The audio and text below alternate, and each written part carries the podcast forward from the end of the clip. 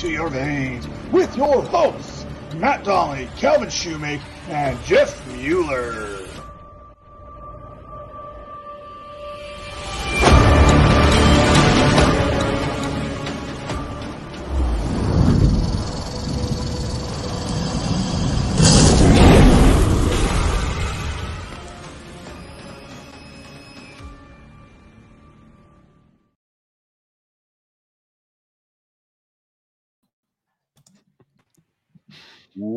Welcome to the Dynasty Vipers Vipercast. This is episode 42, and we have one of the few greats out there ready to do a little bit of Mardi Gras bead throwing. He's looking to see a little extra something, something special from Calvin and Hobby. We got Jeff Hazley with us. Did I say that properly, or did I screw that up? No, man, it's fine. I, I go by uh, Hasley, Hazley. It doesn't matter. Either one.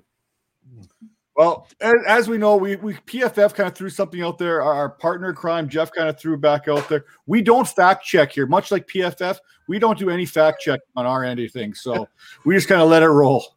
You say it confidently and just like you know, act like you know what you're talking about. Just we, we let it roll. Yeah, no, thanks for having me on. Uh, that was quite the intro there. Uh, that was uh, impressive. I like that. Yeah, I, I, totally screwed that up. I completely botched that up. trying to bring people in, and it, all of a sudden I couldn't hit the go live. wasn't going live, and it was, oh yeah, it was just a mess. But hey, like like Calvin said, if you do something confidently enough, if even if you're screwing up, if you're doing it with confidence, people will buy into what you're doing. So uh, that's kind of the model here. throw them off some little hand gestures, a little misdirection, and you're all set here. That, that's that's kind of Dingus 101 for strategy on podcasting. So for all you kids watching, the hand is quicker than the eye.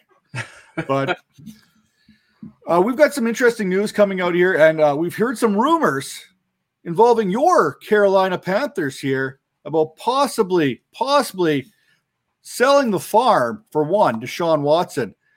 What do you make out of all that, Jeff? We know you're a huge Panthers fan, so mm-hmm. got to hear it. Well, I mean, there's a lot of different factors at play, right? Uh, you're looking at if you're going to trade for, for Deshaun Watson, uh, uh the analysts are saying that it's going to take three first round picks to get it done, and that's just the, that's just a start. I mean, there might be some other things as well thrown in, um, but now there's talk about well, what happens if Carolina trades Christian McCaffrey in that deal as well? Mm. Maybe McCaffrey and the the eighth pick in this draft. Could that get it done? If not, what else is needed, and who would benefit from that? Who would would be on the winning end of that trade if if Carolina traded their eighth overall pick and McCaffrey for Deshaun Watson? Is that enough? What else is needed? So I mean, there's there's that talk, and I, I don't I don't know if Carolina is really uh, serious about trading Christian McCaffrey. I don't really see that. He's kind of the face of the franchise right now. Um, so I don't necessarily buy into that. However, because it's news, we're talking about it. And uh, you know, that's that's you know, we have no football right now. So now we're we're we're looking at draft, we're looking at free agency, and we're looking at crazy uh, trade possibilities. But um, as far as Watson goes, uh, I mean, there's a lot of pros and there's a lot of cons. Uh, the, the, cons is the cost. How much would it take to uh, to get him? Uh, as I just mentioned, the draft picks. Um, you also have to take a look at his injury history too. Here's a guy who's had two ACL injuries. He's 25 years old and he hasn't missed a game, or he's only missed one game in the last three years. But he's got two ACL injuries, a back injury. Um, uh, what else? What else? Uh, uh, wrist, I think. Uh, hmm. so I mean, there's some there's some concerns there, but I mean, as far as the good side, his contract is good. You if you trade for him, you've got him until the end of the 2025 season. So, um, that's pretty good. And uh, the, the price that you're getting at is uh, 12, 29 million a year for him. I mean, you've got other quarterbacks. Carson Wentz is one. Jared Goff is another. Who are is more than that. So I mean, he's a good value at 29 million. Um, and uh, Carolina wouldn't have to pay for the um, uh, the signing bonus. That's already done. So that's that's all done and out, and there's no dead cap money that way. So there's some there's some reasons to target Watson, and then there's also reasons not to.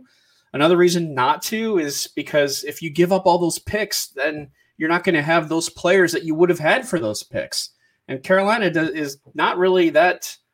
They don't have a whole lot of cap space, although they just released Kawann Short, which gave them another nine million, I believe. So now they're up to twenty. What are they? 24, 23 million, something like that, uh, under the cap. So it's possible, but you know, like uh, this is just all rumors right now. There's nothing really cemented into a possibility of of him definitely coming to Carolina. It's just all talk right now. What, so what's when, the pulse? Sorry, Gal, I'm cutting you off here again.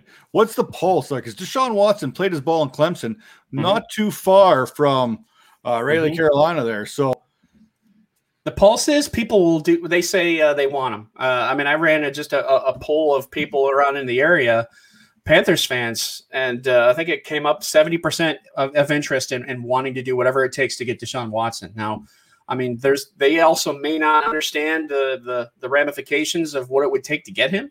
However, uh, that that seems like the pulse around the Carolinas is yeah, let's get let's get Deshaun Watson and let's have him. Uh, we could have him for ten years, right? And and if he if he continues to play the way he's playing, I mean that that's got to be uh, a feather in the cap for the offense. And uh, defense be damned, we'll figure that out. But um, the majority of the Panthers fans, I believe, want Deshaun Watson if they can get it done.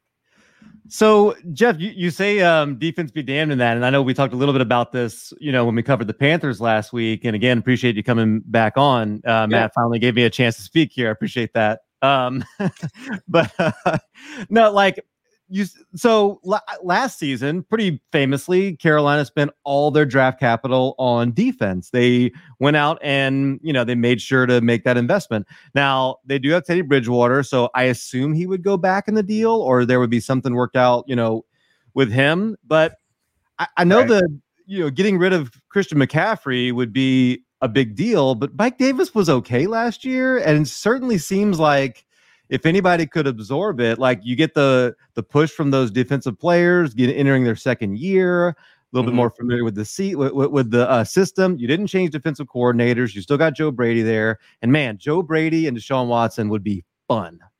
Yeah, no, absolutely, it would. And if if they did go to the route of Mike Davis, they would have to sign him because he's a free right. agent this year too, right? So right. Uh, that's uh, that's another thought, but you know, I guess we'll cross that bridge when we get to it. And that's all has to do with McCaffrey. Um, uh, yeah, I mean, defense is the biggest issue. I think you know they've got Brian Burns is a really strong edge edge, edge rusher. Um, they they've got to find some sort of a, a, a middle linebacker who can just be a, a, not only good in coverage but just good against the run as well. Uh, they just released Kawann Short, so they're short on the def- on the interior defensive uh, end or defensive line. So I mean, they've got some issues in some areas that need to be filled, and some of those I think are going to be filled in um, you know free agency. But I mean, you, they can't spend all their money on on their uh, their needs. They've got to they've got to be able to develop that through the draft, and if they if they trade picks for Watson, that just makes it a little bit more challenging and more more difficult.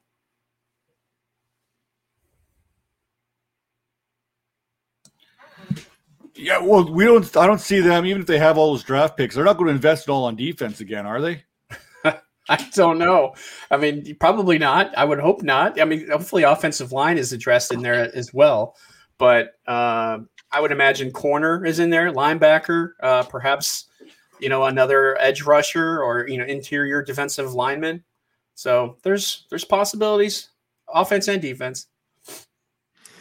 Jeff, uh, just to talk a little bit about, I guess, what's going on in the world of dynasty football right now. We know you got your, uh, obviously, you cover the Panthers really well, but you also, I mean, you've been a fantasy analyst, you know, for a long time now. Um, what do you think about like as you're looking at, you know, there's already been a lot of moves. I mean, this is this has the potential to be like a pretty turnover laden offseason. I mean, there's a lot of potential moves in the quarterback market and things like that. Mm-hmm. When you're thinking about your leagues, your dynasty leagues, things like that, like who are you thinking about is going to be, you know, gaining value this offseason and who are you thinking about as losing value? Hmm. a gaining value. I still like I still like uh, James Robinson in Jacksonville. Um, I have him as a top ten dynasty back right now. I have him ahead of J.K. Dobbins and D'Andre Swift. Uh, and the reason why I think is because he's a dual everything, dual purpose running back. And Jacksonville is on the up and up, right? They've got Trevor Lawrence coming in. They've got five picks in the top 65 in this draft. So they're going to have some players. And I don't think that uh, they're going to, I don't think they're going to tack on running back in some of those picks. I think they're happy with Robinson. Granted, this is a new coaching staff with Urban Meyer. So he's Robinson's going to have to impress him again or impress him for the first time, I should say. Um, but I mean, he's got the tools and the talent to do so. I there's some people who are down on Robinson. I'm not. I'm not down on him. I'm I'm fairly high. Um, so he's one. Um, I'm I'm kind of down on Alvin Kamara, and I think a lot of people are starting to realize that. One because we saw that uh, with Brees, you know, he averaged like eight targets per game. Without him, with uh, Taysom Hill, that dropped in half four targets a game. And uh, he obviously was not a big part of that uh, New Orleans passing game, which is what we see so much in terms of his fantasy production is as a receiver. And if that goes downhill, where's Kamara going to be? So he's someone that I'm down about. Um, let's see who else. Um, hmm. Tony Pollard, I think, is turning some heads. I'd be really interested to see, you know, what he's able to do because it seems like Ezekiel Elliott is kind of going down as well. He's definitely not going up. Um, I would say that Elliott is going down and Pollard is going up, and we could continue to see a little bit more of a balance there. There's a lot of questions about Dallas too, especially with what are they going to do with Dak Prescott because he's a huge piece to that offense, and their offense pretty much rolls based on you know who's their quarterback and of course their defense needs to improve too. But I'm sort of down on Elliott and up on Pollard. Um, I really like Cam Akers. He's someone that uh, I think is going to have a, a, a fine season next year. Uh, Tee Higgins is start is not only starting to move up, he is moving up. Um, Brandon Aiyuk, I like in San Francisco. Really like what he's able to do. I love the offense there.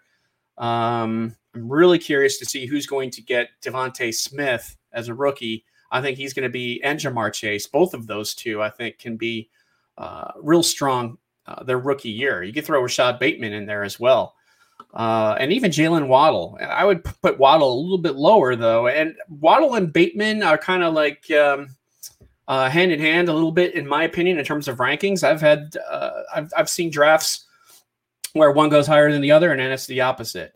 So, um, you know, I'm also interested in Rondale Moore. Kadarius Toney, you know, just to talk about rookies here. But um, yeah, I mean, those are some of the players. I am sorry to, to keep rambling, but those are some of the players that I'm either interested or I'm kind of fading as the offseason kind of approaches. And we just finished the Super Bowl. So, um, I mean, this is going to be old news in a couple months, right? And everything's going to be all new, and we can talk as things uh, happen and as they occur. And we kind of we do that, especially in fantasy, especially in dynasty uh, it seems like things change from week to week, even day to day. It seems, especially as we get closer to um, more changes that are going that's going to happen with free agency with the draft.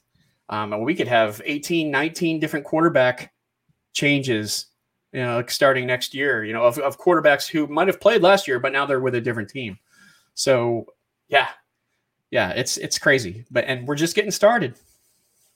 I love how you touched on the rookie class there.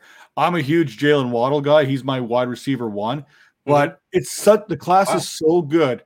I'm not going to argue anyone for having Devonta Smith at number one mm-hmm. or Ja'Marr Chase at number one. I think those guys are very interchangeable and depending on what you're looking for, because Ja'Marr Chase offers you something that Smith and Waddle don't necessarily offer you.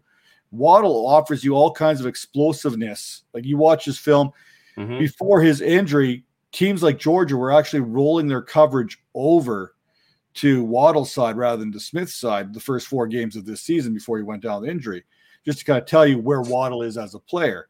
Not no knock on Devonta Smith. I got him at number two, and I got Chase at three. And I love Rondale Moore is going to be a fantastic him, Elijah Moore, and those kind of guys are fantastic fits for Green Bay or the Chiefs or mm-hmm. these type of offenses that can really get these players involved kind of that Randall Cobb coming out of Kentucky kind of feel. Especially Elijah Moore. I get a really Randall Cobb feel about him. So I think this year is going to be a fantastic year in the draft evaluation going forward because there's so many good players available. I don't think you can really be wrong on too many of them. Yeah, it, it's definitely going to be interesting uh, uh, as uh, we approach rookie drafts and dynasty, and and that's the that's the fun part about dynasty is rookie drafts can be any time between literally now and uh, you know right before the season. Um, but uh, yeah, I mean, where team where players are going to go, you know, what who who they're placed with, what coach is going to be able to work with them, uh, the offense that they're going to fit into. That's that's such a huge piece. It's almost difficult to look at mock drafts even uh, before free agency occurs because then you don't you still don't really know what each team's going to do. Once free agency hits, you kind of get a little bit more of an idea. Okay, yeah, so they didn't target running back in free agency. They're probably going to get one in the draft or you know along those lines, right? Um, Philadelphia is Philadelphia going to take another wide receiver? Uh, you know, after screwing up not being able to get Justin Jefferson last year, um, mm. and uh, maybe settling for Jalen Reagor. Are they going to go after Ja'Marr Chase or potentially Devonta Smith? Um, you know, shoot, we'll find out. I'm of the notion of I like to watch the world burn. I would love, love, love the Eagles to draft a quarterback in the first round because that would just make my day right there. Um, before we get on, we got about uh, let's go four more minutes of actual football talk here. This year is kind of an unprecedented year because there was no gate admissions coming in, meaning the salary cap's actually going down this year, which means we're going to probably see guys we typically wouldn't see get cut as cap yeah. casualties this year, more so than ever, any other year. I know the Raiders are probably like Tyrell Williams is a good cap. He's about $11 million they would save by cutting him. Uh, you look around the league, there's Short was already one of them. Like there's some big name players that are going to get cut, and there's going to be teams that are probably going to get good players on good deals when it's all said and done. Yeah, no, that is something to uh, definitely keep in mind. Is that uh, with a, with a lower salary cap, teams are going to have to be forced to move some of their players or, or release them. I mean, so that means more for everybody else. Those who have the the higher cap space, right? Like the Colts, the Jaguars, the Jets. Um, all three of those teams have s- at least 70 million or more in terms of uh, salary under the cap. So it's going to be interesting to see what those three teams are looking like as we head into the draft.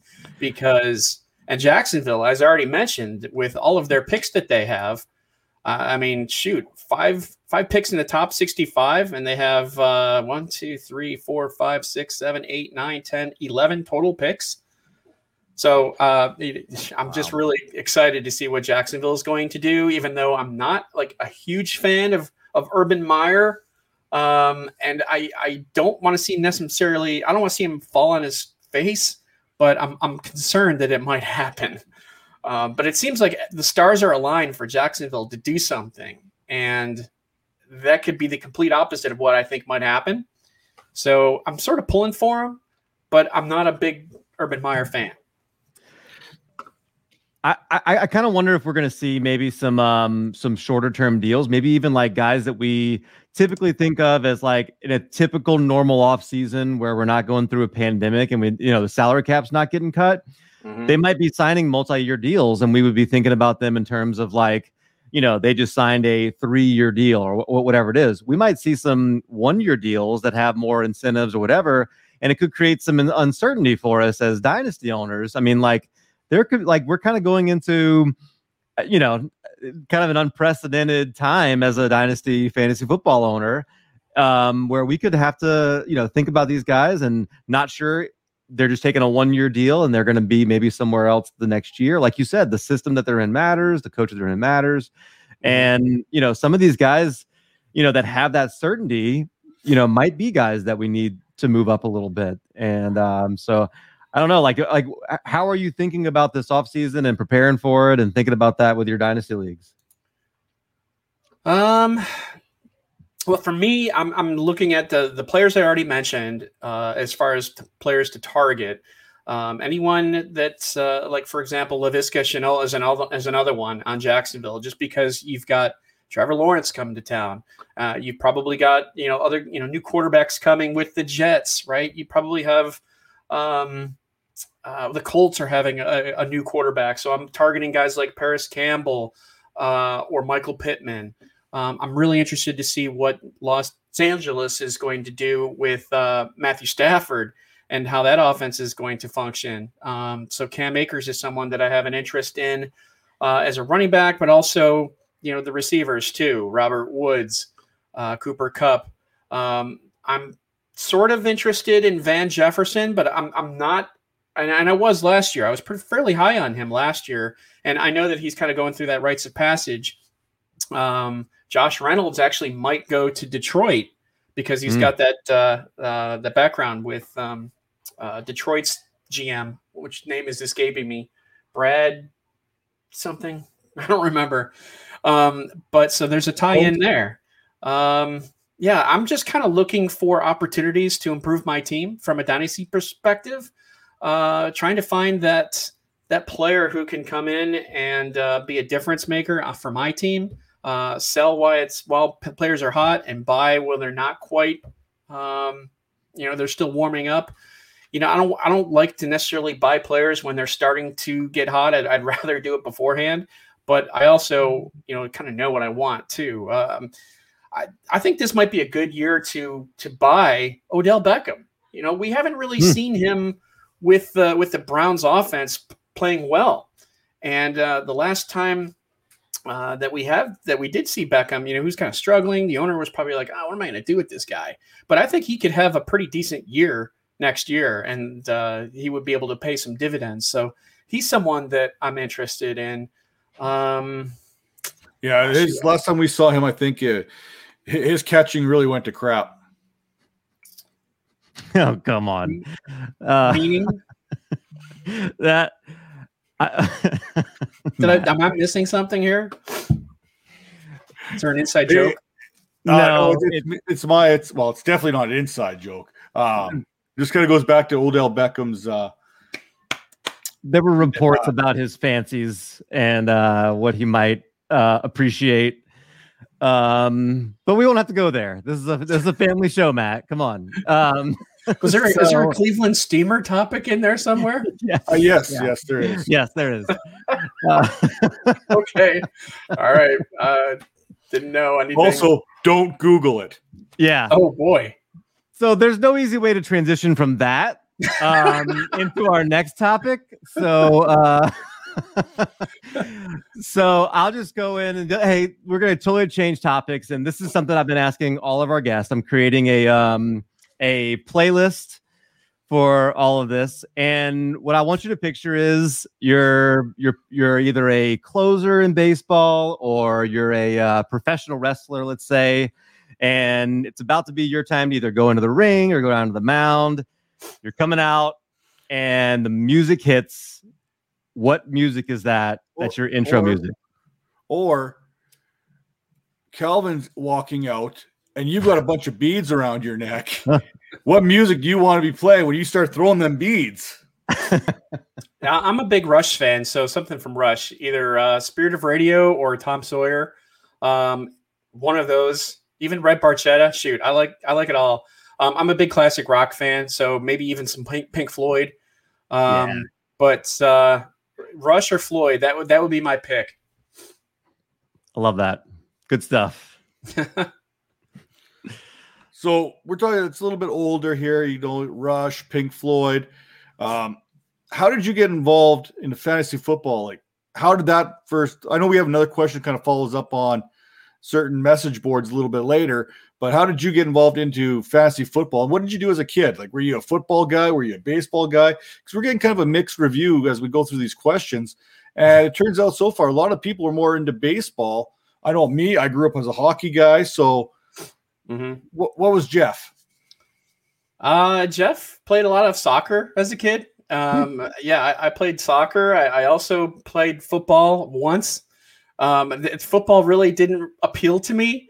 Uh, it was uh, like Pop Warner football, and um, we had practices in the summer. I had a really hard coach.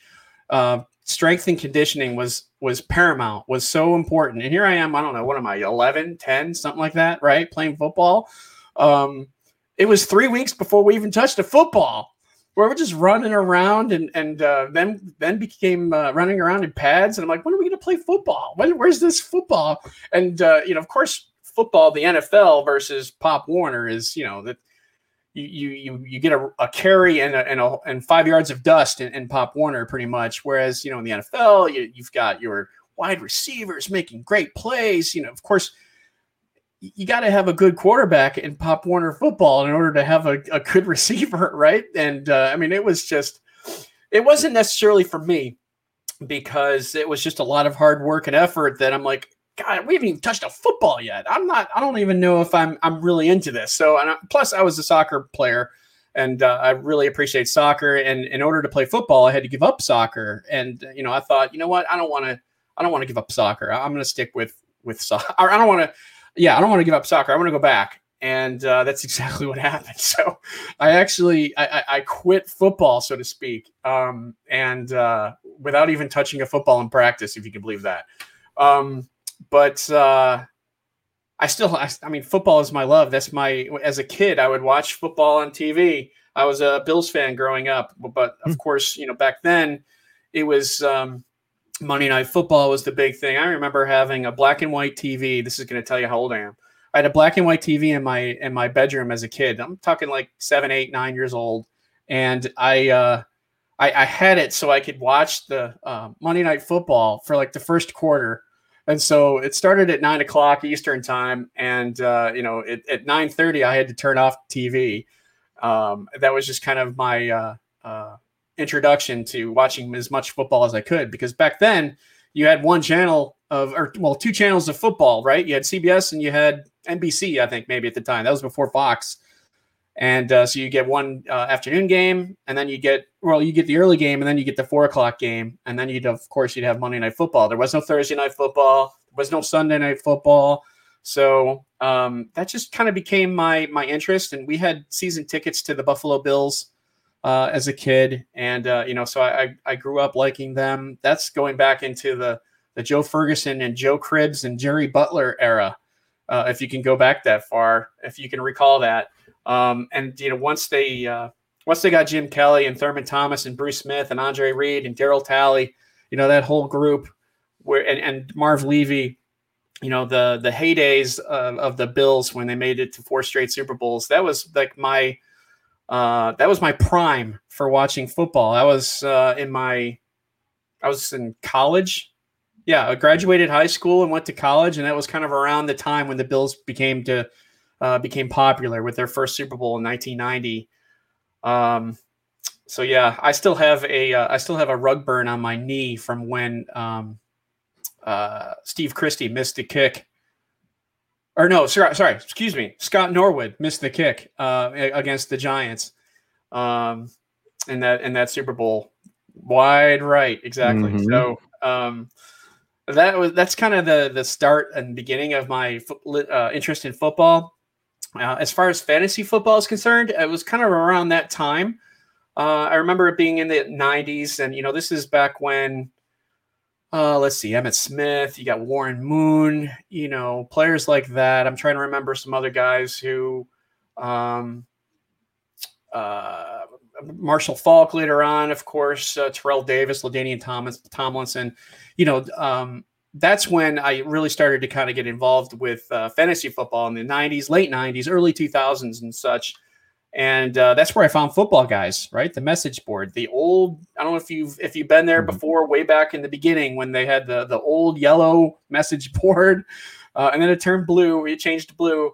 Um, but a lot of people went in there and just kind of talked and chatted, and and uh, you know everyone you could go to into, into various different message boards and talk about players, uh, teams, um, dynasty, IDP, you know, all these different types of uh, niche topics that you could uh, really learn as much as you can and also share with others. And mm. um, I just became kind of a regular on the boards, and uh, I started to develop a. Uh, have always been big into stats and statistics and, and interesting, neat tidbits of information. And uh, I would create these posts that just had to do with um, player stats and you know compiling different things. Like um, I, I, can't even think of anything right now, but um, uh, like over the last five years, these players are the only ones to have uh, ten touchdowns in a season twice. You know that kind of thing, and uh, it just kind of grew and uh, uh, it gathered some popularity on the boards, and a lot of people were asking for it. They were like, "Hey, Jeff, you got any more of that?" Yeah, yeah sure. So that became kind of like a weekly thing. Um, and uh, then one day in 2007, this was 2007. Um, David Dodds, the owner, part the co-owner of Football Guys, uh, reached out to me. He said, "Hey, uh, I, I want to give you a call and, and uh, talk to you about." Um, uh, I, I, I, don't think he told me at first. He didn't tell me until the phone call. Uh, I want to talk to you about something. Yeah. Um, so I got my number. He called me. He's talking to me. He's like, "Hey, you know, uh, we, we appreciate what you're what you've done on the site. We uh, uh, we think you're a, a good addition. Uh, you provide good content. Blah blah blah. This and that, right? And and then he said, you know, hey, we, we want to bring you on on staff. How how would that sound? How how would that make you feel? And so you know, of course, I was like, whoa blown away thinking oh man wow i get to come on staff and, and you know kind of earn like a, a, a, supplemental type of income doing something that i love my hobby here this is great um, and uh, it just kind of took off from there. And I think I, you know, I mentioned before on our show last week just how much of uh, uh, a family really the the football guy staff has become. Um, and I've been with them since 2007. And every year it seems like we get new staffers, and we usually have uh, uh, we have a, a, retreat, a get together in Las Vegas at the end of the year to um, just kind of have the, all of our, our members of the staff who want to go uh, hang out and uh, we talk we talk football. We watch football in Las Vegas and just a bunch of guys hanging out. Um, and uh, we've had uh, we've rented houses. We've stayed in uh, penthouses and, and casino hotels. I mean, it's just a, a fun time, and uh, they kind of treat us well that way um, for some of the the efforts that we put in through the season, and um, you know some of the revenue that the site has earned to kind of you know gives it back to uh, to us, the staff. That's that's kind of cool. You know, I like that. That's that's definitely something that uh, I'll always remember and and uh, cherish as far as memories are concerned. I have a lot of memories with the football guy staff watching playoff football games, especially really good, close, tight games. And uh, you know, of course, a lot of us also you know might have put some money on um, on the game or the wager, and you know, so it doesn't matter if it's uh, um, uh, if it's a blowout or if it's close, we're always watching to the end to just mm-hmm. to find mm-hmm. out. Okay, did we cover? Who covered? Oh man, you need this to happen. Oh, and then it happens. It's just like you know, really cool. Um, I would love for more people to experience that, and uh, you know, the people that I've met through football guys are they're they're friends. They're not just colleagues; they're friends and uh, they're family. And uh, I really get that um, uh, uh, that that that that way about uh, you know how things are there. So it's um it's exciting and and I really enjoy it and uh, I'm very thankful and appreciative of everything football guys has done for me. So uh, yeah, that's kind of my story in a nutshell, so to speak. And I keep rambling, so I'm sorry, you guys. No, I, no. fine. Let me talk. Actually, so, I love this. I love this ramble you're, you're going on with now because it kind of goes a nice little segue into Calvin's next question. But before that, I just want to like I, I had to sit down. I talked with Joe here, uh, mm-hmm. actually on his birthday, without knowing it was his birthday yeah, until you posted your thing out. And mm-hmm. and you're right. I get that sense just talking to Joe that he he wants. It doesn't know, matter if he's known you for 15, 20 years or 15 or 20 seconds. Yeah, it's like he wants you to be part of his family just by. Mm. Five minutes into a conversation, that's just how genuine Joe is. So I, I can see mm. why it's very easy to fall in love with the football guys because uh, Dodds and Bryant they they put their stamp on that whole um, website, and you said it, it's more like family than anything else. So yeah, and that both uh, David and Joe have uh, made it their effort, their goal to uh, to kind of bring that forth, and that's exactly what's happened. And they're doing a great job of that, and uh, I'm just glad I'm, I'm along for the ride. It really is an amazing crew. And i i'm a longtime subscriber to football guys. I love football guys. I do remember the message boards. I was more of a lurker. I was not wasn't really uh you know involved in making any posts or anything like that Um, but you know, even like the flagship show, right? I mean, like it's just very open, very you know, inviting. I mean, you you certainly feel like you're the you know Bloom show is on the couch. I mean, it's like it's a it That's does have for that him feel. too. That's, Yeah. that's, that, that fits him so so well, and he does that really well. Uh, he- Yeah. he just has that background, that uh, that mystique, that um, you know, hey, come down, come here, sit on the couch, tell us a little bit about yourself. You know, uh, Yeah. you know, it- just his way. He's he talks like that. You know, So Um, I, it's obviously a, it's obviously a very talented group. Um, but I want to just talk about maybe some other potential talents that they have. Uh, we've Mhm. got the combine coming up here. And you know, like we've all seen Rich Eisen running the 40. We've all seen, you know, some people trying to do things like that. If the football guys staff went through the combine, who would be the standout? oh wow, like who would be the athlete? Who would be the athlete? He would be the Uh, one scouts we're all talking about at the end. Like, man, did you see how athletic he was? Did you see his 40 time? Did you see his uh, bench press? Whatever it is. Oh man, I don't know. We're we're probably a bunch of uh um let's see. What's what's a what's a good way to describe it? Um Oh wait, what's that? Couch potatoes? My wife from Yeah. the corner. Um yeah, we're a bunch of couch potatoes. No, I for um I would say, let's see, who is the most athletic football guy? That's probably our guy and in uh, uh, shoot, I don't know, maybe it is him. I don't know, Dave Larkin, who is one of our uh, one of our football guys from Ireland. Um, he is. Uh, I can see him doing well in the in the three cone drill. Um, but we've got some height and some size. Uh, Jeff Tefertiller is, you know, he's pretty tall. Uh, John Lee, Austin Lee as well.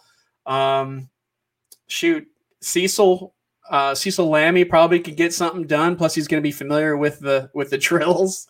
I, I feel like he Uh, would. I feel like the bench press would be his uh, his thing, right? I mean, like he just seems like the kind of guy who would be strong. Yeah, yeah, um, yeah. I can see that. Of course, we got Gene, Jene Bramel, the good doctor, um, Hmm. Matt Waldman. Um, you know, I don't know of any one of us uh, who would be the favorite to win a race. I have no idea. That's that's hilarious to think about. It Um, might be an actual good thing that Jene shows up for this for you guys. yeah, Right. right. exactly. Um, but uh, shoot, I don't know. That's that's funny just to think about it. Yeah. Um, I would say I would say the majority of us would rather sit in the couch and have a beer than uh, you know go out to the track and and uh, with a stopwatch. So um, if that if that help tells you anything, but I mean we do have some you know athletic people and and uh, you know hey I'm going to have an avocado first before a French fry. Uh, you know, but um, I'm not necessarily one of those per- persons myself. This is starting to show sound like the that scene in Grown Ups too, where they like all go back and they're on the basketball court and like one Oh, by yeah. one, like okay, Yeah, yeah, no, that's totally us. yeah, we actually had uh, basketball tournaments uh, at in, in Las Vegas in some of our retreats. You know, because the the house that we rented has a has a basketball court, um, and so we've had some. Uh, in fact, Matt Waldman once said, as as, you know, we're like taking our shots for horse or whatever. Everyone's missing. You know, it's like clang. He's like, this is what. What did he say? He said this would be a good commercial. He said this is why we're football guys. so yeah, that's uh, that's pretty funny. Um, Who would Uh, who would be the first of you guys to uh, have something come out about you on TikTok? something come out about us on TikTok. Who who would have who would have the most controversial TikTok account? Oh wow. Uh, uh, I don't know, man. Maybe um, actually, probably would be Cecil. If not, if not Cecil, um, mm, oh man, Devin Knotts, maybe you you know him. You know the big Ohio State guy. That's that's his thing. Is like, oh, he's the Ohio State guy. Um, I don't know. That's that's a tough one. So it's safe to say that no one would be playing basketball if they weren't writing for fantasy football. But if you weren't doing this fantasy football thing, I know you do got a little digital thing on the side. You got a Yeah. nice little thing we're going to plug a little bit later with fanatics and stuff like that. But if it wasn't for what we're doing, what would you be doing with your everything? Uh, well, I would be. You mean as far as like hobbies and such for me?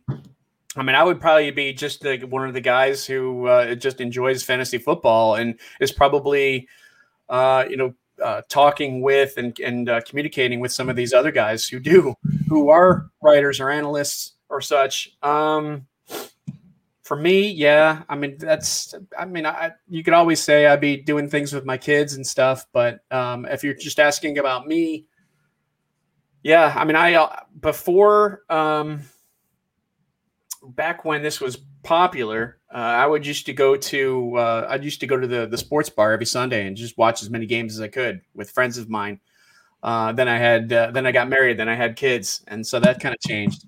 But um, why do I, I get a feeling in like five years from now, kids are gonna be like, "Daddy, what was it like to go to a bar? yeah, what was it yeah. like to go out with people? Yeah, remember that? Remember remember what the nightlife and social life used to be?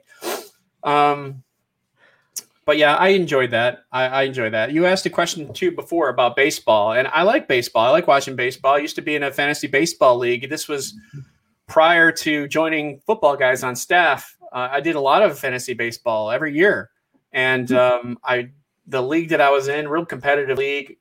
Uh, I've always been like you know really close for the playoffs, and I almost made it to. I made it to the championship, and then lost. Well the last year that uh, I played fantasy baseball was 2007, right before football guys, and I didn't really have time and effort to to put into fantasy baseball after that. Well, I went on in a high because I won my baseball league that year, and uh, that was the last time I played fantasy baseball, um, and uh, won the championship. So that was pretty cool, especially because it was a it's it's a very competitive league. Um, but uh, yeah, I mean, I enjoy all sports really baseball, hockey, soccer, football, uh, golf, even though I'm not a very good golfer. Um, yeah, I like it all. I like bowling. I like all kinds of things. We're only like nine days since the Super Bowl, but it already seems like everybody forgot 2020 football season existed, and on, now only 2021 uh, coverage is what everybody is looking for now. I know you yeah. got a lot of stuff with uh, Panthers SI and you've got, you know, your podcast, things like that. What else are you working on this off season? Um, just with with football guys, I do a lot of behind the scenes stuff, um, which is uh, some article tagging. So once uh, once people start writing articles, this is like after the draft and such, as we prepare and get into July, August, September.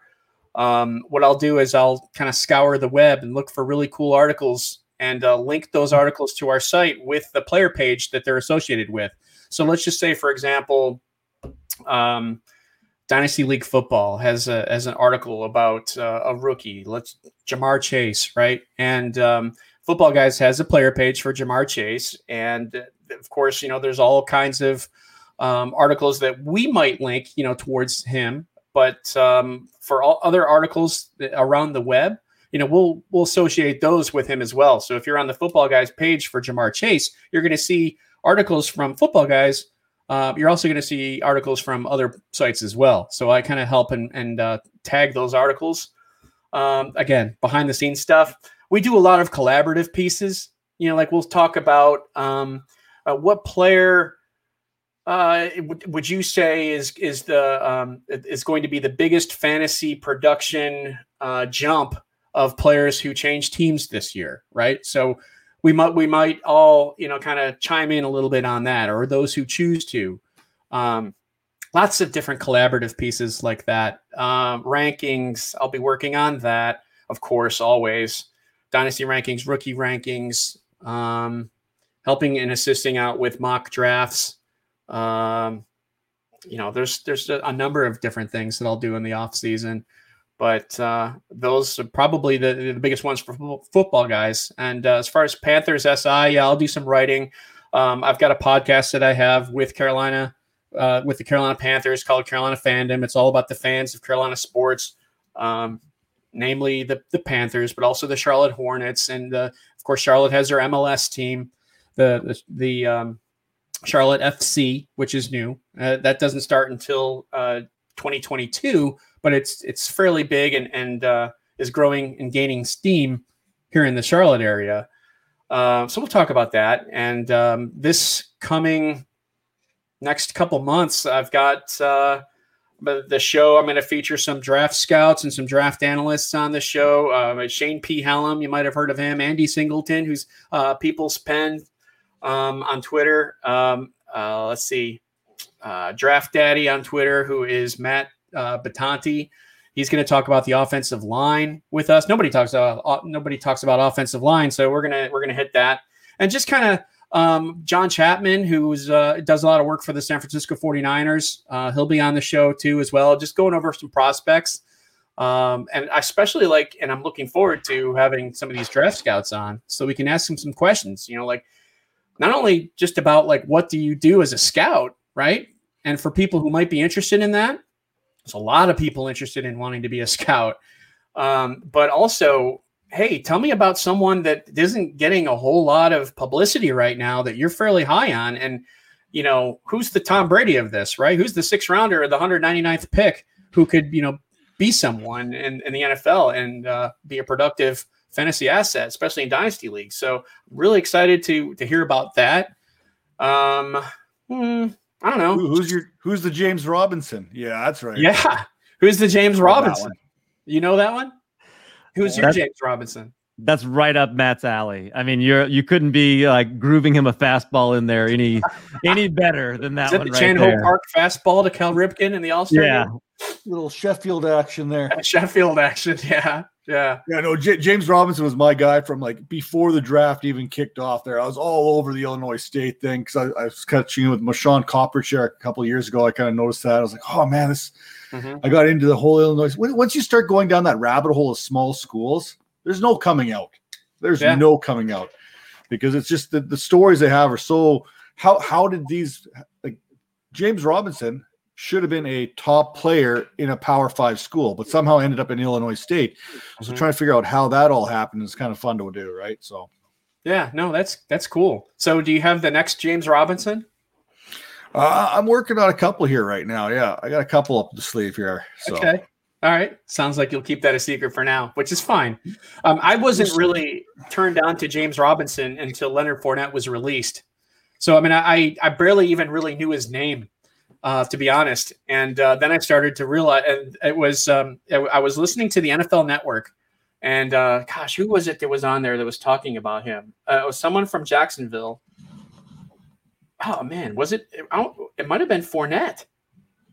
No, man, it couldn't have been Fournette. Anyway, someone was on NFL Network talking about this guy who's the, been the talk of training camp and uh, the talk of preseason, uh, and he's going to turn some heads. And I'm like, oh wow, I got all right. I'm gonna I'm gonna have to do some work on this. I'm gonna have to try and figure out who that was. And thankfully, I was able to get him in a couple different areas and, and uh, a couple different dynasty teams. Um, so yeah, wow, yeah, James Robinson is is a uh, a tremendous uh, player when we talk about those kind of guys and, and running backs. And it depends on who you talk to, but I mean, the running backs really matter. I mean, sure, you've got your Christian McCaffreys, right? But you also have your James Robinsons, and it's almost like it's it's a system. It's it's your offense, it's your coach, it's your offensive strategy. It's it's how do you involve and strategize to use the your running backs. I mean, look at Mike Davis. I mean, Mike Davis had a pretty decent fantasy year. Um, it kind of makes you wonder: is is McCaffrey really that good? What would happen if McCaffrey went to Houston, right? Like we just talked about, right? The trade possibility, or you know, some other team that's not necessarily you know has a strong offense. They're more defensive oriented. How would McCaffrey do there? Um, I mean, I, I love McCaffrey. I know that he was the best uh, wide receiver, even or the best receiver uh, at the combine when in uh, what was it 2017, um, and it was it was painfully obvious that you know McCaffrey was not only a good running back but also a darn good receiver, and uh, I'm just thankful that Carolina scooped him up and was able to get him. Um, we'll see what they do with their number eight pick this time. I think McCaffrey was an was an eighth pick. Went after um, uh, Fournette went ahead of him as the running backs. You never really see top ten running backs anymore. Uh, No. so it's kind of interesting to uh, to, to to see that. Um, but well, we You got to see if they hold on to that number eight pick. what's that? We got to see if they hold on to that number eight pick. There's no Yeah. guarantee they hold on to that yet. Yeah, that's mm-hmm. true. They could either move up or move down. I mean, who knows? Who knows? That's the fun. That's the fun of it all. Is uh, is the game right? Is the uh, the strategies involved with drafting and trading. Yeah, so we, we, we've touched base on the football guys a few times here throughout the show. Um, who are some of the people you look for advice, not only in fantasy football and stuff, but in life itself? Life itself, advice. Uh, my wife, I guess. I mean, she she's a huge piece. She is incredibly smart and talented, and uh, uh, you know, I I like to surround myself with people who are smarter and uh, um, uh, more aware of. Uh, she has street smarts, street smarts, I should say, right? And and uh, uh, I could definitely see myself um, turning to her for various different things.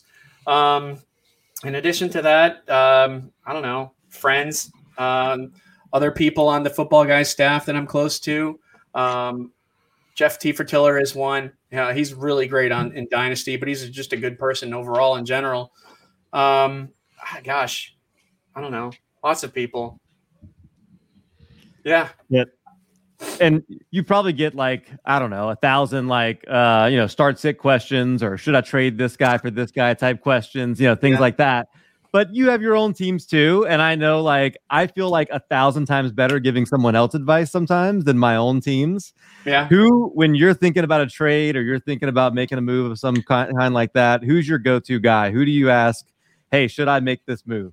I like to talk to Ryan McDowell about that. Uh, Jeff T. Tiller's another one. Uh, um, Daniel Simpkins, another one. Uh, he's on the football guy staff as well.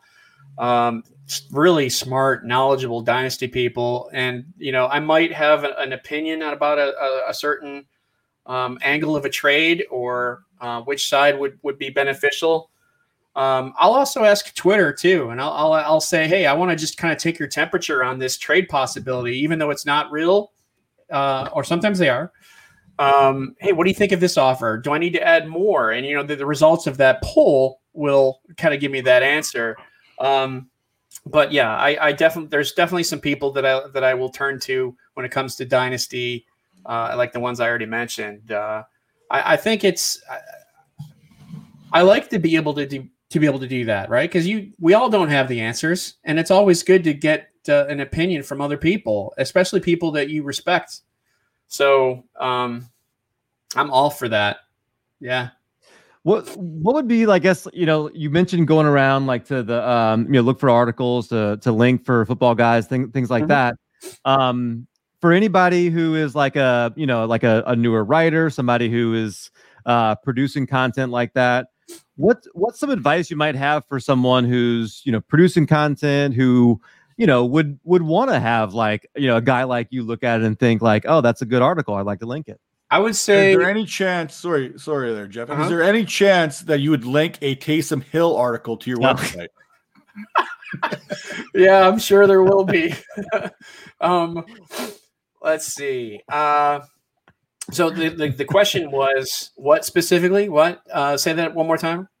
No, just like it, basically, like what would be your advice for you know young writers or like certain mistakes okay. that you see for them to avoid, things like that. Yeah, um, I think the biggest thing is when you're writing is to uh, have good content with your writing. Um, if, if you can, if you've got a thought in your head and, and how to compile the information to create your um, theory on, on you know the article, or maybe it's something that uh, are you are you writing about a thought? Are you writing about an opinion? Are you writing about a fact? Are you writing about stats? You know what is it? Find your niche what is it that you like to do the most? Um, and uh, and kind of grow on that.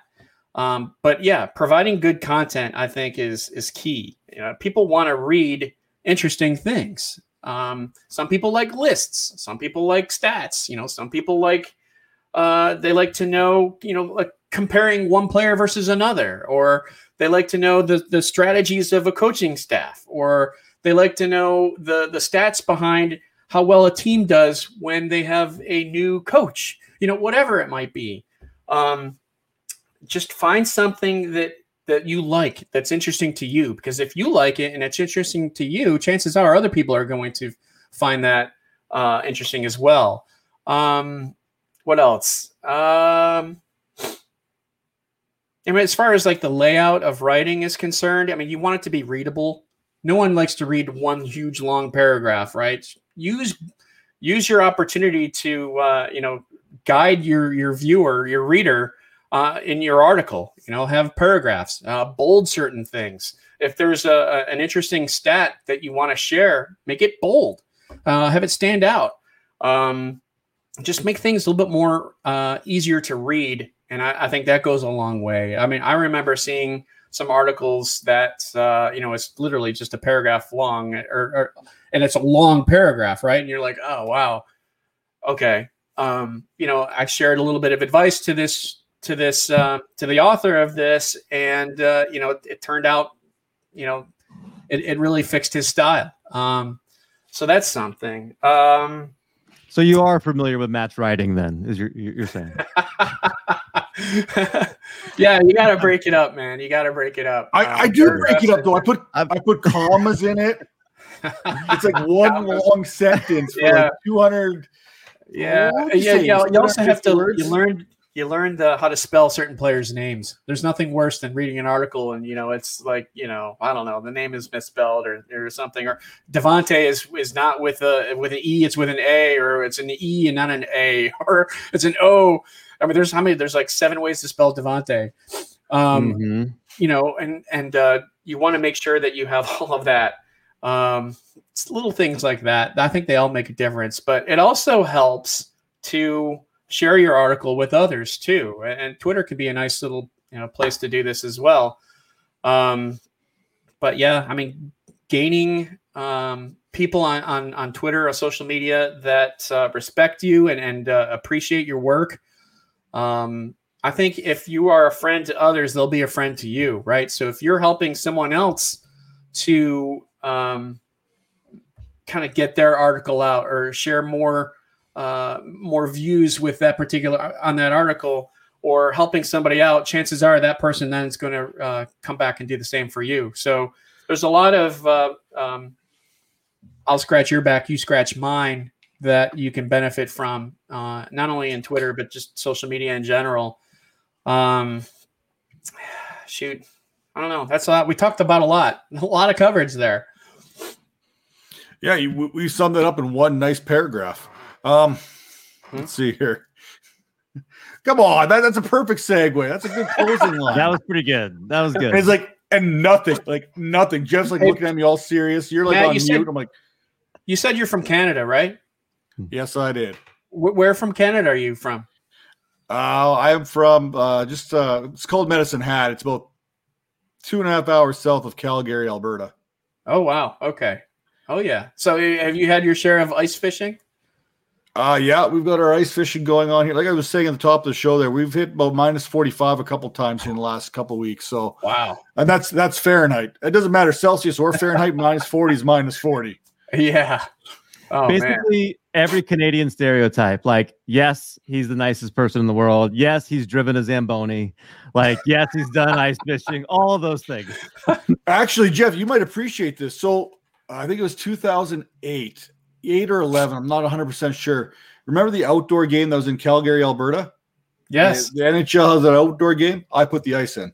Oh, all right. Hey, look I was, at that. I was, a, I was a member of the team that put the ice in there. So, yeah, I've literally, like you said, I have my lumberjack jackets. They're upstairs. You know what I mean? Uh, I drink maple syrup with everything. You, you name the stereotype, I hit it. Drank it. You just drank it right out of the bottle, eh? And you just kind of go to town.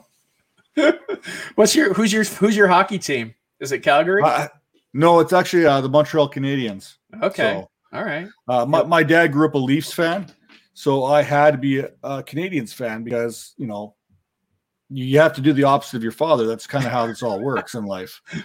Yeah. So yeah, that, right. that's how that all got started there. But fair yeah, enough. No, we got. Uh, I still write. I throw the words A E H into my writing Every once in a while, you'll see the words "a boot" in my writing. So, uh, hey, speaking oh, of uh, hockey, we have uh, we've got a hockey player on the football guy staff, James Brimacombe. Um, and he's originally from Canada, lives in Utah now, but um, and he he's he does just wonders with our best ball coverage. He does so much best ball. That's his thing. Um, but yeah, he's a big hockey player, so he likes to play hockey. Uh, he'll we'll talk hockey with him. Uh, so it's fun. Um, who else likes hockey a lot? Uh, Aaron Rudnicki. He's kind of a little bit behind the scenes. Doesn't do a lot of Twitter, but man, that guy knows his sports.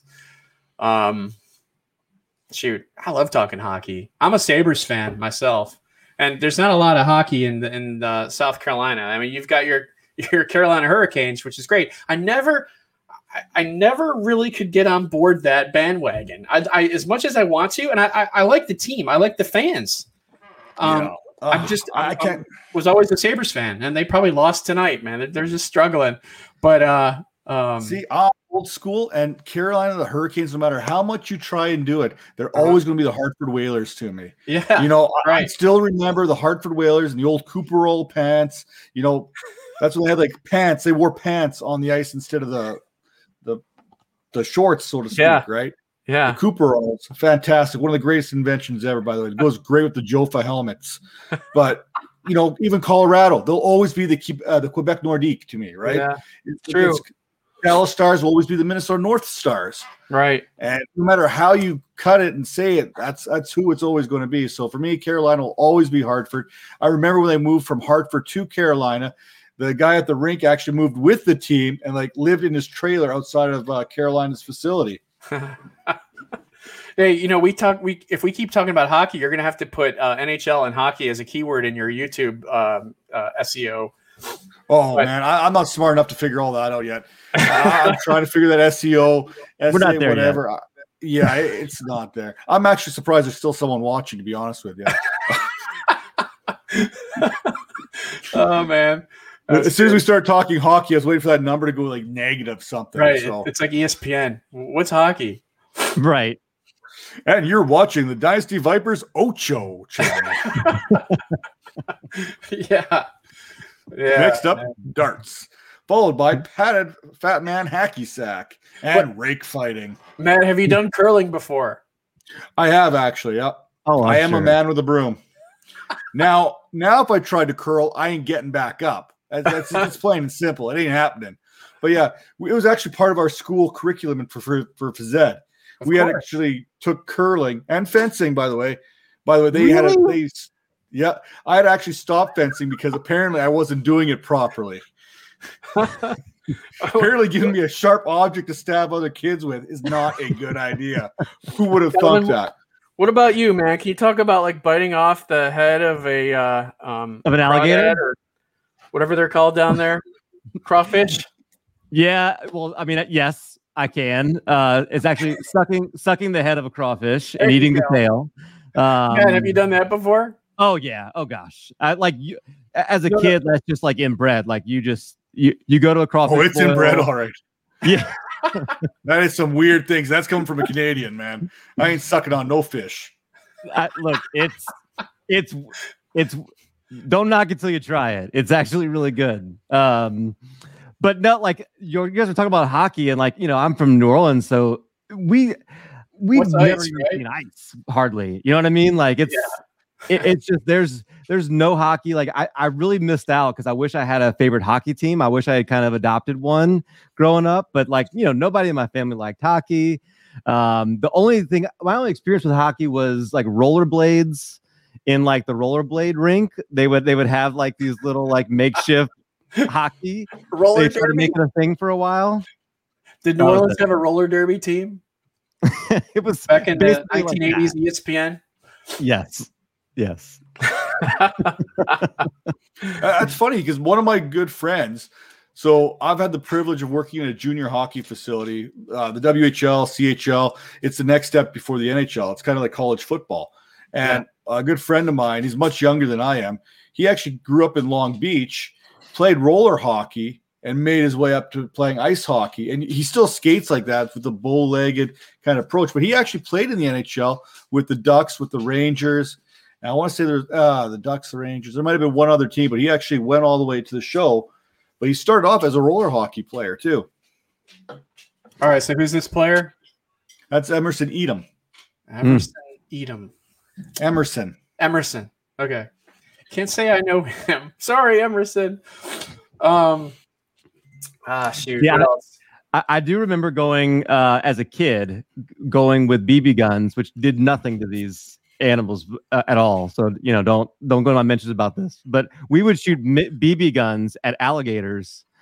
Um, we we would go out like in the swampier areas, and we like even if they flinched for a second. Usually they didn't. Even if they flinched for a second, we would take off. Like we were, I don't know, probably eight nine years old can't believe like our parents let us do that. I would never, you know, but that's just, you know, you grow up around, it's just, it's a different, different world down here. Yeah, no, I'm sure it is. Um, shoot, uh, how long have you been a Saints fan?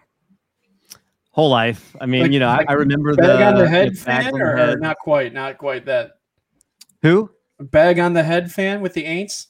Oh yeah, with the Aints. Um, I remember as a kid, um, Bobby Hebert used to come to the little uh, Sunday uh, brunch place, like during the off season, where you know we would go after church, and he would come in there and and uh, you know shake everybody's hands and just magnanimous guy, maybe the most uh, charismatic guy I've ever seen. Hmm. But um, Yeah, because he's from there too, right? Isn't he from the area? Yeah. Yeah, he's still you know he's on the radio every day. Yeah, wow, that's a cool Mhm. story. Neat. So segue. Speaking of cool stories, what's that? Everyone's got that one favorite league that they're in. That favorite league, I don't know. It's maybe the very first league you played in in 1993, whatever that is. What's that one league, and what makes that league so special? Well, I, I had a, a local keeper league that I loved. It was awesome. Um, had a lot of well local people in it, as well as local analysts too, fan- fantasy people. Um, that was a lot of fun. Uh, but unfortunately, the the commissioner folded that league. He he, no one else really wanted to be commissioner, and uh, he kind of had his fill. Um, I think he just had an, a, a new daughter, and he kind of wanted to be more home for that. And you know, he just kind of quit cold turkey, and and the league never never really captured itself again. So that was my favorite league. But now I would say my favorite league probably every year is either the Football Guy Staff League or the Flex League. I really like the Flex Leagues. Uh, that's something that um, uh, Jake Ciely uh, does each year. Uh, usually have the draft in either New York City or in Washington D.C. Other fantasy analysts and stuff and writers and such uh, go and participate. It's a lot of fun. It's live, although not this past year, of course, COVID. Um, but it's it's great to see everybody and uh, good to meet people, um, have fun, travel, vacation at the same time, and then draft. What could be better? Um, and of course, the the football guys staff league. Uh, I've won it twice before in the IDP league. Um, I haven't won the non IDP league though, uh, so it's still it's still elusive. Um, and then there's the staff dynasty league too. I like that as well. Um, gosh, I don't know. I, I'm in. I'm not in a whole lot of leagues. I mean, there's people who are in like a lot of leagues. That's not me. I'm I'm kind of like eight nine leagues. That's kind of like my uh, my my endpoint. I I don't like to have to every week just go through. Okay, when's my when's my waivers due this week for this? You know, for this league. Um, who do I need to pick up here? And there's just so much work, effort, time, blood, sweat, tears that goes into that. And I don't know how many times. I don't know how many times this year I like started players who weren't even playing. I, I had 42 leagues on the go, and I know every week there's at least two teams that had a player not even in the lineup in my roster still. Like Yeah. you set that lineup on Tuesday and you hope for the best. You know what I mean? Um, Yeah. I, got one of these leagues too. Uh, Bob Lung invited me into the Kings Classic here last oh year yeah, I'm familiar with that. Obviously we didn't get to go to Canton to do the draft. Mhm. Uh, super stoked to get like some of those minds, like you said, going there, networking, meeting these people, and then just make drafting football with these guys. That's going to be something special in itself. Do you have any crazy stories about your home league draft that are just like, you know what? How is that even possible? Like, I had one league where the commissioner was arrested midway through the season, and we could not get the league fees back. Oh no. You know Oh, when you see no. MFL go crazy stories or Scott Fish tells these, cra- yeah, one of those stories was literally our league where the commissioner ended up in jail for whatever reason, and the, we could not get the money out of safe leagues. It was incra- It was crazy. Sounds like an episode from the league. Yeah, he might, he might Uh, have took that from there. Who knows? Yeah, I don't I don't really have a crazy story. Let me think of something. Uh man. Shoot, I don't know. Um uh, one time we had a kind of one time we had a shouting match with two with uh, uh, another league that was drafting at the same time in the, in the same um, restaurant on uh, like I don't know. I guess we were being too loud and they were not happy and they couldn't hear their picks and, and it just kind of got. It wasn't a bar fight, but it was getting close to it. Bunch of uh, guys uh, eating chicken wings and beer uh, with their um, you know peer uh, Pierre Garcon jerseys on. Um, I remember that one guy. He had a Pierre Garcon jersey, uh, Colts. Um, and he was just like you know, I don't know, in our face, but I think it was the alcohol. nothing, nothing too too grand of a story there, but I, I you kind of had to be there, and it, it was over before it, it, it really got really bad, but uh, it's still kind of funny. So Stupid we're at Pierre the Garcon guy. It's always Pierre Garcon. You know what I mean? I love He's- Pierre Garcon. I really did. I'm like, who has a Pierre Garcon jersey? Whatever from the Colts. Like you what? Yeah, they, they were out of Reggie White. They were out of Marvin Harrison. That, that- you know what it probably was? He probably just went to Washington and they got that jersey on the discount rack. Is probably what it was, um, or it was Pierre's brother. We don't know. Uh, Yeah. We're at the 70 minute mark here right now. So, Jeff, we're going to give you a second, just kind of plug away what you got going on again, where people can find you. Uh, Okay. Have at her here. Sure. Uh, well, gosh, you can find me a lot of different places. Uh, at, at, at footballguys.com. Uh, you can look at my, right now, you can look at my rookie rankings, my dynasty rankings. Uh, keep in mind that we've got some um, draft work coming, um, articles either by myself or by other people on the staff. So I'm, I'm doing a lot of that. Uh, my podcast, Carolina Fandom, is growing and gaining steam. If you're a Panthers fan, it's a great watch. Uh, we we're gonna have um, draft analysts and draft scouts talking about the the uh, rookie prospects that are going to be in the NFL draft. So that's that's important, no matter what team you're a fan of. Sure, we'll have some uh, talk about you know, which picks might be good for Carolina, but there's also going to be a lot of discussion and a lot of uh, just knowledge being spewed on a lot of these prospects, and that's kind of cool. Especially, um, uh, we'll have uh, Matt Bitonti on, who's also with Football Guys, but he's an offensive line expert, and uh, he's going to talk about the rookie offensive linemen, and they don't get enough publicity, and people are like, "Who's that?" Or you know, I might ask Matt, you know, um, hey, tell me about a guy who who could be a, a starter, you know, a multiple year starter that you could get in the third round, you know, someone like that. Um, so it, it's uh, we're going to have a lot of uh, good information to share on the podcast, uh, so you can see me there. Um, I will be doing some writing also with uh, Carolina or with excuse me Panthers SI. Uh, I've already written an article for them uh, all about the pros and cons of whether or not Carolina should trade for Deshaun Watson which was our, our headlining topic to begin the the the, uh, the show here. Um, so check that out. So yeah, and Twitter, of course. I'm on Twitter all the time. Shoot, I'm, like addicted to the thing. Um, I, I really enjoy talking to people on Twitter. Uh, it's fun to get to know people. And uh, just one more thing about Twitter is if if you're looking to kind of grow your own brand, your own self, um, be a be a friend and uh, be someone who can um, help others. And if you do that, people are going to do the same for you. And I, that goes a long, long, long way. Um, I found a lot of people that uh, I, I, call friends through Twitter, even though I really have not really even met them. Um, it's uh, it, it's really cool when you can like ask someone for some help or some assistance, or hey, you want to do this for me? Will you will you be on my podcast? Um, you know, and they'll say, "Yeah, sure, that'd be great," and then you get to know them, and uh, uh, you know, they become kind of a mainstay in your social media life. So um, do that. Get as many people as you can on your side, and I think you'll go far, and you'll start to see more um, more fun and more involvement on on Twitter for sure.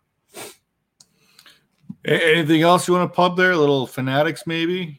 Oh, that's um yeah well that's still kind of a work in progress um so I'm, I mean, nothing, nothing to see here. Nothing to see here. yeah no no no it, it's um I, I just can't say anything official yet So, um, but yeah, as far as my my my graphic design career, that's something that I didn't even mention. That's something that uh, um, is something that I, I started early 2020 as a career change. So um, I've only been doing that for a year, and so far, you know, it's kind of taken me to some places that I didn't think it would this early. But uh, definitely something I have interest in. I, I, I like writing or I like, yeah, I mean, I, I, like writing football articles and such, but I also like to design logos and uh, you know help out in that way. Um, so yeah, that's that's uh, that's an area that I have an interest in. That's a passion of mine. So I enjoy that as well. And th- there's a whole niche of designers, especially in the fantasy football community. There's a lot of us like that, and uh, it's also good to uh, uh, communicate with others for sure. Yeah, Bob Gilchrist is one of those. He was in the uh, uh, comments here, so shout out to Bob. He does a great job. He put our background. That's you know that back there behind you, the oh, snake eyes sharp. behind you. And, Did yeah, he do the, he, uh, the, motion at the beginning too? That whole um, yeah. Oh yeah, hmm. that's sharp. Oh that's no. Really cool. the, so the video, if you're referring to the video, uh-huh. Oh. the video is uh Mike is Finero. He, he's another good friend of ours. There, he kind of put the video together. We actually got another video we're trying to put together in production, kicking some ideas around to kind of give it a different little vibe, a little rock and roll, if you know what I'm saying. Yeah, sure. Uh, and Bob, Bob's the guy who puts the little thumbnails together for us. Uh, that image that we ro- rock off the get go, all our promotional stuff on the YouTube, on the Twitter, any kind of picture that you see with anything that we put out there is Bob Gilchrist. So, graphics yep. guys, unsung heroes when it comes yeah. to fantasy football. Really, they yeah, can make you look professional yeah there's there's a lot and there's a lot of talented people and you know i, I just kind of hope to be in that uh in that same sentence someday you know or at least kind of doing my own niche so um i enjoy that a lot well like i said we're we're hitting about the 75 minute mark here uh, Jeff, we want to thank you for coming on. It's been a pleasure. Uh, you mentioned about being nice to each other and getting friends in your corner. I felt you were really talking to me on that because this actually started funny enough, by you putting out a follow train kind of thing out mm-hmm. there. Oh yeah. And all of a sudden I was following you, you followed me, and I was like, you know what? I'm just gonna slide on into his DMs. I slid into your DMs. Hey, you want to do the show? And you're like, absolutely, let's do this. Yeah. And then you did the team spotlight series, which Calvin's gonna talk about here in a second. But it just kind of worked. That's how it worked out. And I've noticed that, you know, some people can make a living out of being an ass on Twitter. It, it's good. It works for them, I guess. There, there's certain right. people that can do it. It ain't for me. It ain't my mm-hmm. style. But you know, all the power to you. But I've met it's all that old saying that you, you, catch more bees with honey than you do vinegar, so to speak, right? So um, that, that's for Calvin. That seems like something from down south that you might say. It's one of those nice southern sayings. Um, but yeah, the, the only thing I'll, I'll say, and, and, and we we can uh, go to the outro here, but uh, I, I, so Thursday, uh, speaking of being nice, people like jumping on, on shows. Matt Waldman's kind enough to come on on Thursday to do the team spotlight series, talk about the Browns. Oh, that'll so, be great. Oh yeah, I can't wait. Uh, we even said like, "Hey, you want to do like like behind the grind and like just talk about yourself, or would you rather talk about the Browns?" He said, "I want to talk about the Browns." So it's going to be a lot of fun. We'll get some OBJ hype in there. You know, we'll get people talk. We'll talk about Baker and all the all the great stuff. Um, but yeah, so anybody pay, listening, make sure watch out for that because that's coming on Thursday. It's going to be a lot of fun. Yeah, it, Matt, it's funny. Matt Waldman's great people. It's funny. We're basically turning into like a low budget football guys right now. We've got Jeff on here. We've talked to Joe. We got Sig coming on a little bit later. You got Waldman coming on the spot. Like We're really getting all the football guys here for our shows. It's fantastic. That's, that's, I think that's, that's more. Cool. Of a, that's good. I think that's more of a testament to what you guys have over there. Um, yes, you guys got that name brand going on. Football guys is a huge brand. You guys are all terrific people. Everyone knows all the football guys. But on the flip side, every time we've asked someone to do a show, every one of you guys have been, yeah, absolutely. Let's do this. Let's set something up. And it's kind of that giving back to the community thing that you kind of mentioned there a little bit earlier. Mm-hmm. That I think is so underrated. And especially with everything that's gone on in 2020, what's how 2021 starting to shape up it's those little things that are going under the radar. And I think it's good that we can appreciate these uh, moments uh, as a fantasy football community and kind of grow as grow together as one. And it starts with uh, individuals like yourself and the football guys. uh, helping out those smaller market, so to speak, uh, teams like the Dynasty Vipers, for example. So, uh, again, greatly appreciated, and uh, thank you for your time. Uh, Calvin just mentioned he's got the Browns Spotlight Series with Waldman, and probably a couple other guests we'll throw in there too, just to kind of mess with Waldman. But uh, uh, for uh, for Jeff, for Calvin, I'm Matt Donnelly. This is the Dynasty Vipers Vipercast episode 42 ish. Don't fact check me. And, 42 and a half. That was a long one. And we gone.